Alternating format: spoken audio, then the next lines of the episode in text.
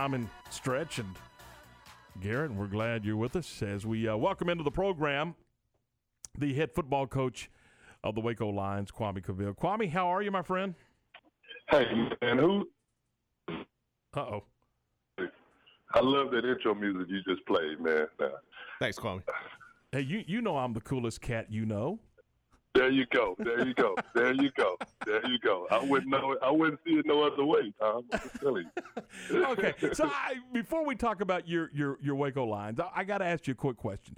So when you were in college, what position did you play when you were a Texas Longhorn? Uh, wide receiver. You were wide receiver, correct? Yes, sir. What position did you play in high school under Johnny Tusa?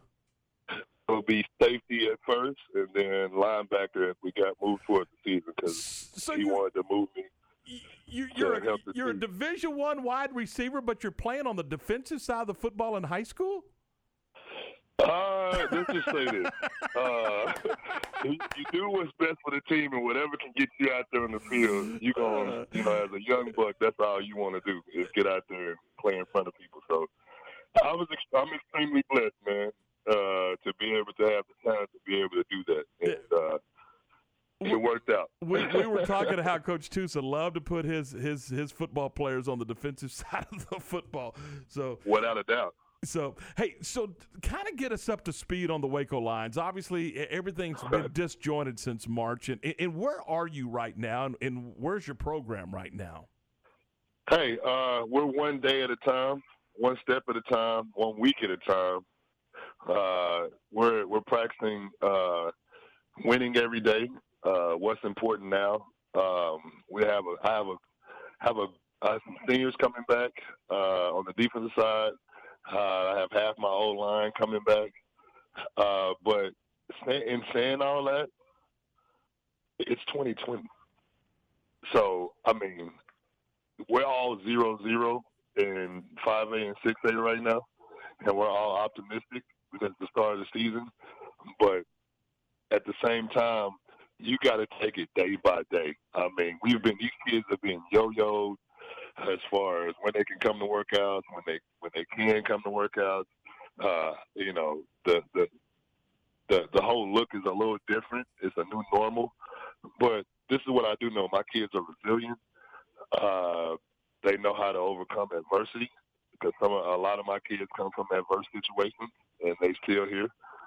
So um, we're going to just remain positive and go day to day and get better each day, each week and that's all we can do. We can only control what we can control and make sure we're in the moment. We always talk about the next man up mentality. How important is it this yeah. year for those players, you know, who might not be starters to stay engaged and prepared for uh, game readiness? Because I mean, it could be their moment at any time. Well, I mean, all the way down from from the freshman that freshman level all the way up. As far as you just never know who you may have to pull up and get some reps. I mean, I'm all about playing uh, the best available person that's there, that's worked the hardest and did the things that we've asked for him them to do, whether it be the younger or the, the older. Uh, but it's one of those things where because uh, you know I tell my kids all the time that we have to be fluid, especially especially in what we're dealing with with uh, uh, the up and down um, unprecedentedness of our situation. So they just have to be ready, man. I always say, hey, if you stay ready, you ain't got to get ready. and that makes a lot of sense. Uh, let's switch gears here, and I know we can't go into a lot of detail, but you and I have had several conversations. Uh, talk, talk a little about uh, uh, talk a little bit about your thoughts. I mean, we we've had conversations about a lot of things, including social justice, and you had a great thought and a great idea, and I know that you're, yeah. you're working towards that. Yeah. Uh, what I'm first of all, um, it is what it is. Let's just say that. Okay, we're all trying to get better as a nation and as a people, and and move forward and open the dialogue about some of the things that we haven't talked about, and attack some of these issues that we haven't attacked uh, maybe like we should be. Um, at the same time, my job is to create action agendas and action items for us as uh, now as a high school football coach in the in the platform that I have, but to be able to bridge the gap between my kids, uh, as far as my student athletes and my kids, uh, my family, uh, bridge the gap gap as far as what is out there, the images that are out there, and and and what's really real. So with in saying that, I've partnered up with the the Waco IS, wait not Waco, Waco uh, Police Department,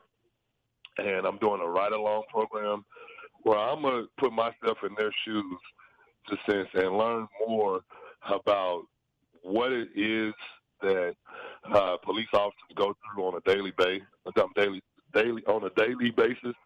Uh, um, try to develop some some empathy uh, for what they're going through. Uh, it's a tough job. I mean, everybody has tough jobs, uh, but the more understanding and the more dialogue that I can create, not only between uh, that service and and my my kids, uh, the better in the community. Uh, just to be able to open up and make it as transparent as possible, and kind of get an understanding of, hey, what what are the things you guys look for? Uh, what can we do as as as a community to to to to open awareness of what's going on um, uh, in your in your shoes and open awareness for them to know what we're going facing through as far as how we look at uh, police officers, um, how our kids look at police officers. I mean, the earlier the better. I think we can create effective change and and bridge that gap of um, maybe understanding of that they may not know and maybe that we not we don't know as a community. And I'm just not talking about the black community. I'm talking about every community uh, that that they serve, and uh, we just need to, to be able to have effective change in that regard. And that's really about the only silver lining in all of this, isn't it? Is to be able to do that. Yeah, I mean, here's the deal, man. Uh, conversation rules the nation. Uh, I've, I've, I've been told that before, and it's true. It's what exactly what we're doing. That's why you're you guys are on talk radio, and you do you guys do a fabulous job. I do. A, I make sure I listen to you guys coming into work.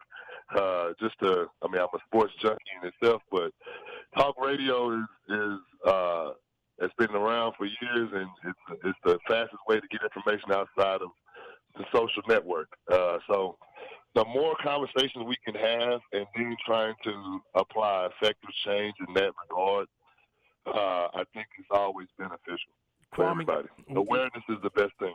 Hey, to use a baseball terminology, I think that's a home run, and I tip my hat to you. I think that's that's uh, I, I, I think more good will come from that and what right. information you can relay to your kids and, and relay right. information back to the police department from from uh, where your young people are, are, are at. I, and you're right. It's not just about the black community. It's about no. any skin color and how they interact yeah. with with uh, with our law enforcement. Law enforcement. Well, without a doubt. I mean, I I just really feel like uh, you know over the months we've all you know gone through this pandemic and had to look at the pervasive images that we see on TV. Not only that, but uh, what's been going on for years in our country, and I just felt compelled to, uh, to do something for my kids and my uh, student athletes, and uh,